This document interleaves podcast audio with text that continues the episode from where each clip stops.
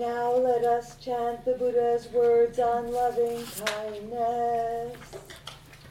This is what should be done by one who is skilled in goodness and who knows the path of peace. Let them be able and upright, straightforward and gentle in speech, humble and not conceited contented and easily satisfied, unburdened with duties,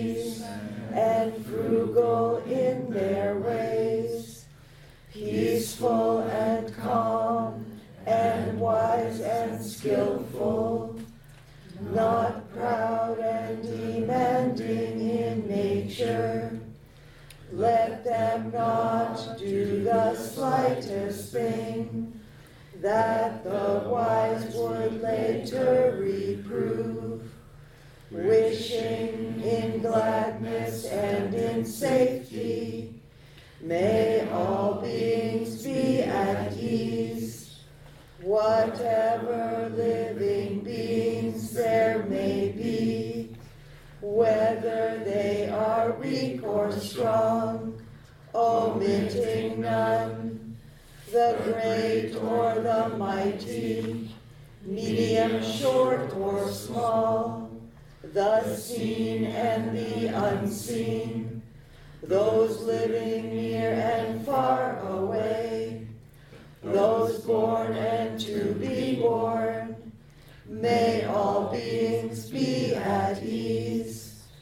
Let none deceive another or despise any being in any state. Let none through anger or ill will wish harm upon another, even as a mother protects with her life her child, her only child. Heart, should one cherish all living beings, radiating kindness over the entire world, spreading upwards to the skies and downwards to the depths, outwards and unbounded free from hatred and ill will,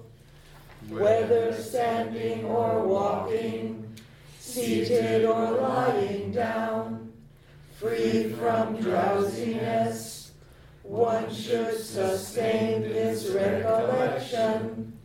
This is said to be the sublime abiding, by not holding to fixed views the pure hearted one, having clarity of vision, being free from all sense desires, is not born again into this world.